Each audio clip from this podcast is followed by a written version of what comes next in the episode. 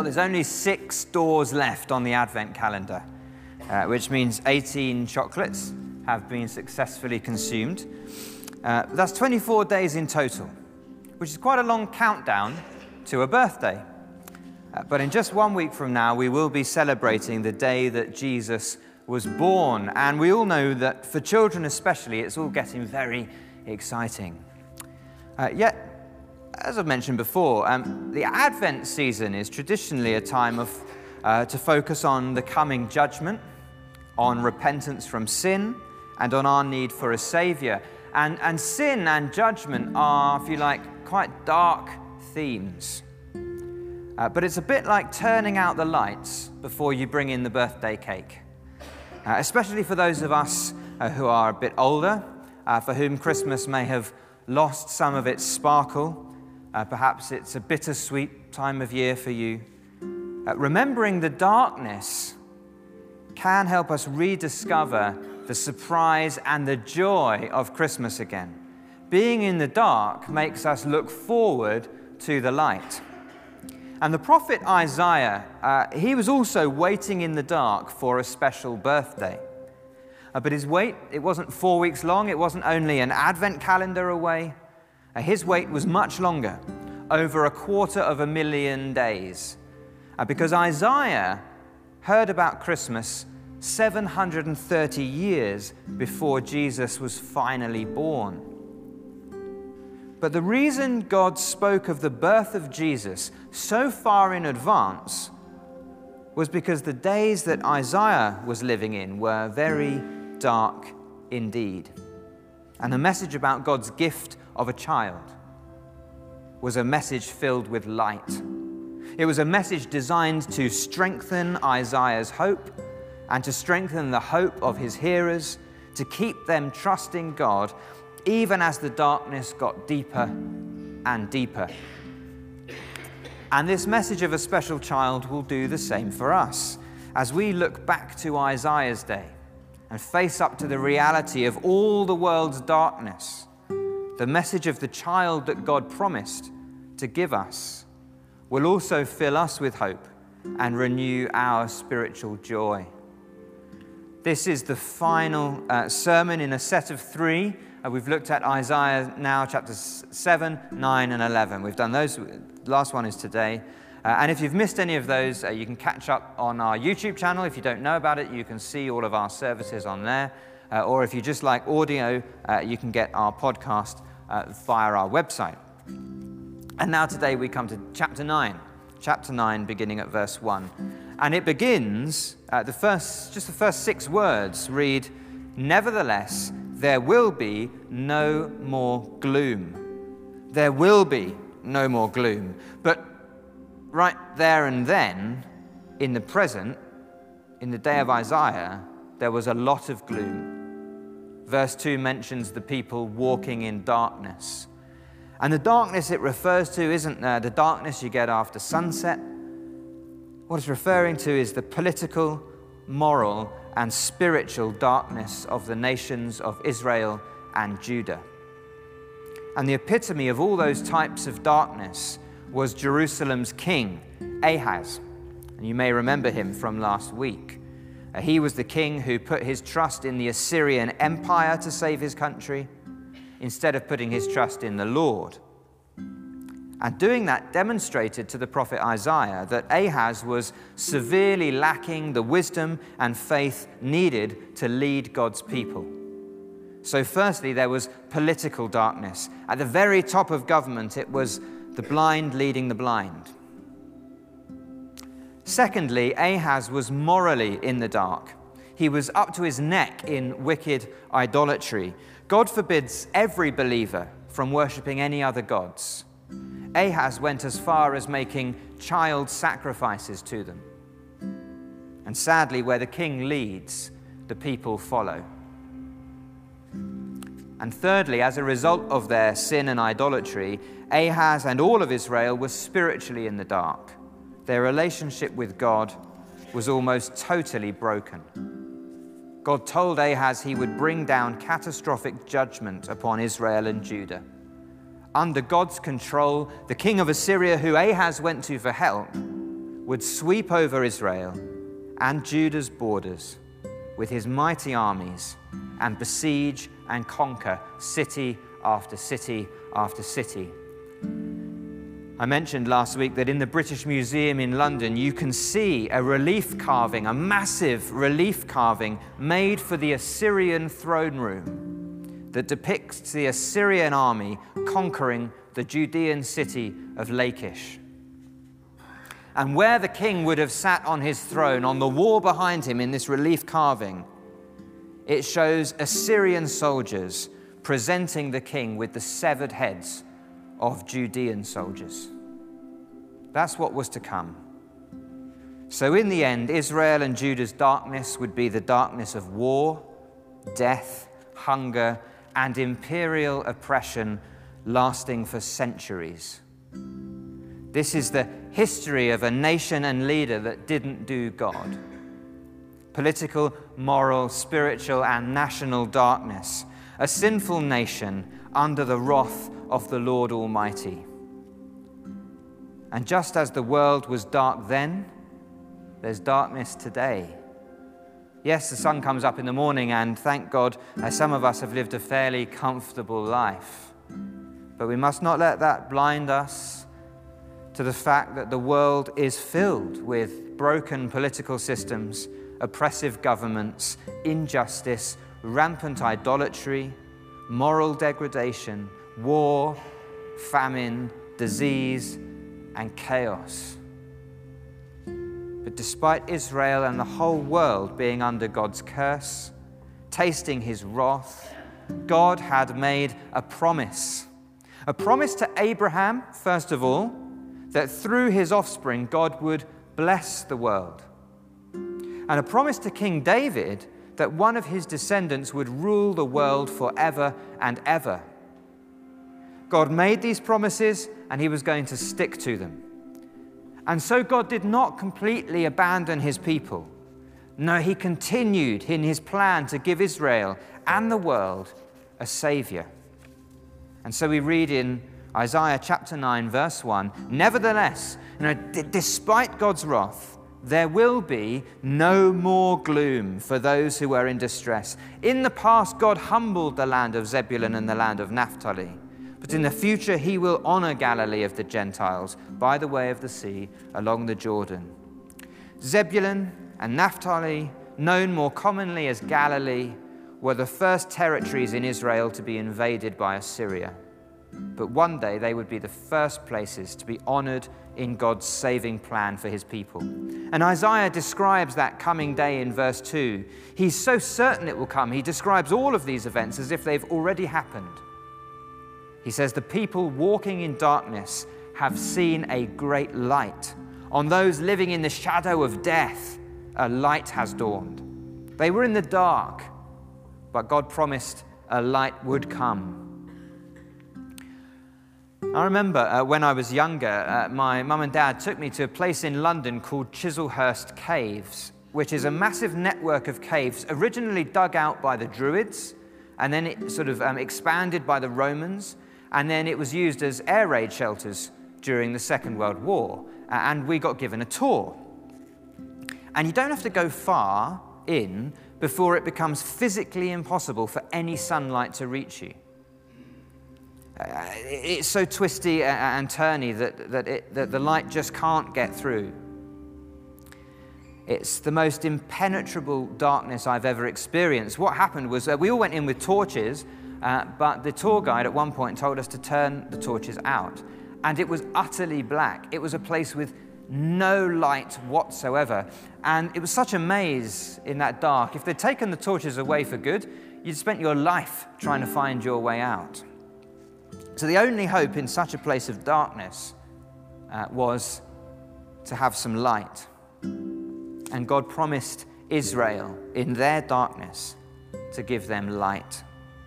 But just like the darkness wasn't literal sunset, the light isn't sunrise. The light is going to be military de-armament, a recovering population, plentiful harvests, the rebirth of God's kingdom. Have a look with me at verse 3.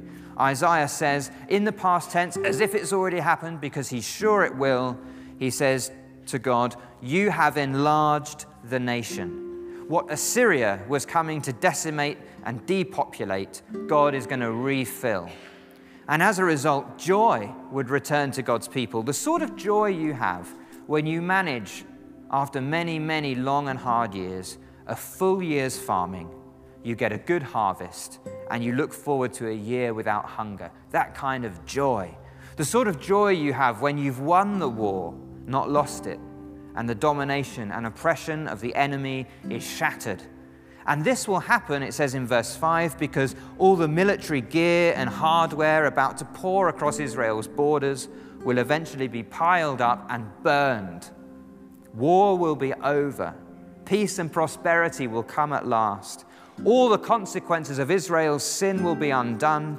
In place of God's curse will flow his blessing, just like he promised. And isn't that what we still want today? For a day to come when no one is at war, when injustice and oppression are unthinkable, when no one goes hungry. We all want it, but any realist would tell you that it's not going to happen because every single child born into the world perpetuates the problem. Not one of us is free from the corrupted desires that cause all this mess in the first place. So, what was God promising that would bring such light into such darkness? How could God achieve all these things? Will he overcome the power of Assyria with even greater power? Will he establish peace by the threat of violence? No. God will destroy pride with humility, power with weakness, hatred with love. The light that will drive out the darkness is just a child, just a small, weak, vulnerable child, just like any other child, but also unlike any other child. Look with me at verse 6. Israel has this great future hope, for it says, To us a child is born, to us a son is given, and the government will be on his shoulders. And in total contrast to Ahaz and all other human rulers, he will be called Wonderful Counselor, Mighty God, Everlasting Father, Prince of Peace. Wonderful Counselor refers to his unfailing and deep wisdom. He will lead his kingdom fully in accordance with the perfect will of God. Mighty God refers plainly and unashamedly to the fact that this human child will nevertheless also be God. And so he will be almighty. No evil power will ever be able to harm his people or overthrow his reign. Everlasting Father is a title which tells us he will be like a father to his subjects, full of love and compassion, but also willing to discipline them in order that they might grow in godliness. And he will be Prince of Peace. What a wonderful title. Where Ahaz led the nation into sin and war and into judgment, this ruler will bring peace peace with God and peace between nations and individuals. All causes of anger and hatred and violence and injustice and separation, he will bring to an end. And in their place, he will establish prosperity and well being and love. And unlike a dream which fades when you wake up, his kingdom never ends. Look with me at verse 7 of the increase of his government and peace, there will be no end. He will reign on David's throne and over his kingdom, establishing and upholding it with justice and righteousness from that time on and forever. Says who? Says God Himself. Just over the page, it says, The zeal of the Lord Almighty will accomplish this. God is eager, God is zealous to make all these promises come true. The future we all long for, the light that will banish every cloud and shadow, will not be achieved by any political party, philosophy, or manifesto. It will not and cannot be generated by us in our own power and wisdom. We don't have it within us to put the world right, but God does, and He will. Who will enlarge this nation in verse 3? God will. Who will increase their joy? God will. Who will shatter the yoke that burdens them? God will. It says, You will do this. You will do this. You will do this, God. And ultimately, verse 6 where will this child come from? He doesn't come from us. Rather, he will be given to us. To us, a child is given. We cannot save ourselves, but God has promised that He can and He will by giving us this child. A child born of a human mother, yet one who is also mighty God, the one through whom God made the world, given to us in the form of a tiny baby, one of us, to rule forever and ever. There's no hope, there's no ultimate hope in human wisdom, human power, human plans human promises. But there is hope in this child, this son, this God. Eight, 800 years later, Jesus' disciple Matthew, writing in his gospel about the beginning of Jesus' preaching ministry in Galilee, wrote this.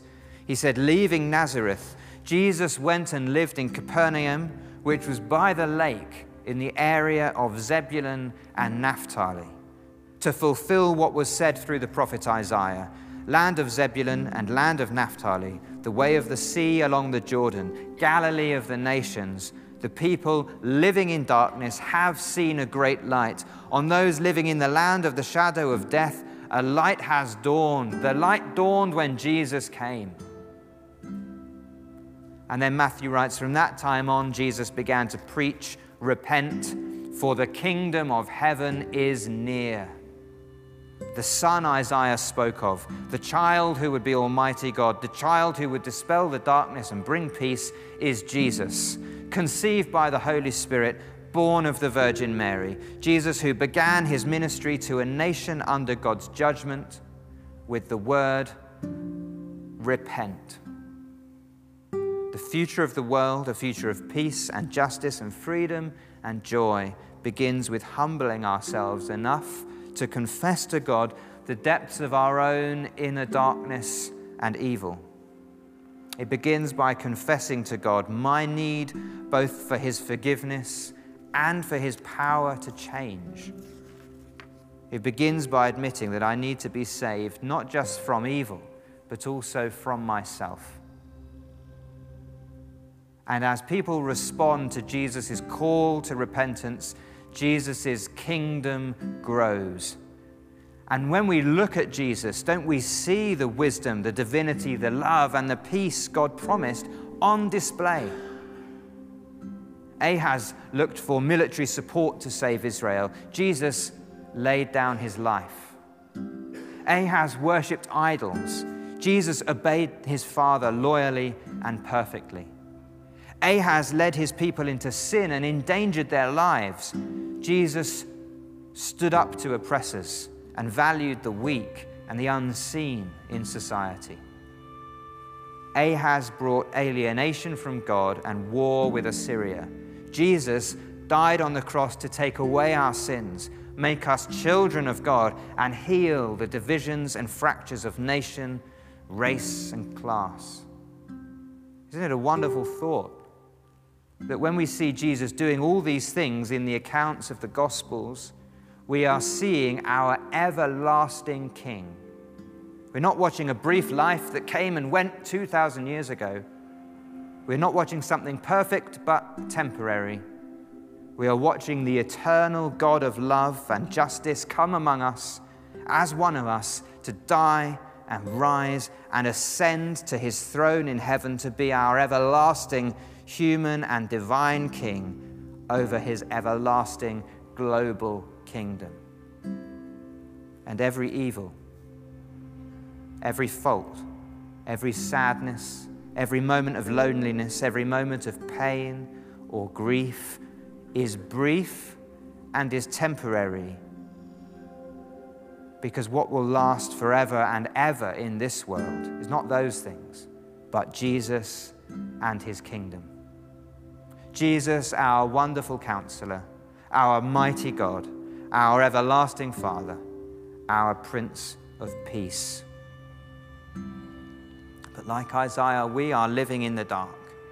The light dawned when Jesus came, but the shadow of death has not gone away. Jesus overcame sin and death and the devil at his resurrection, but they will only be shattered, destroyed, and removed forever at his return. So, like Isaiah, we hold on to the hope of light, the hope that is certain because it depends on the promises of a faithful and almighty God. And so we look forward for however long it takes, knowing that Jesus will come again to judge the living and the dead, and his kingdom will have no end. Let's pray together now.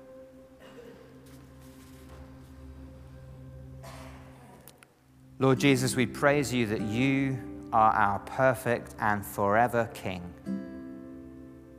that you gave your life for us, that you humbled yourself for us, and that you were filled with love and wisdom and power and peace. And your good kingdom, your good and perfect kingdom will never end. And so we pray, Maranatha, come, Lord Jesus. Amen.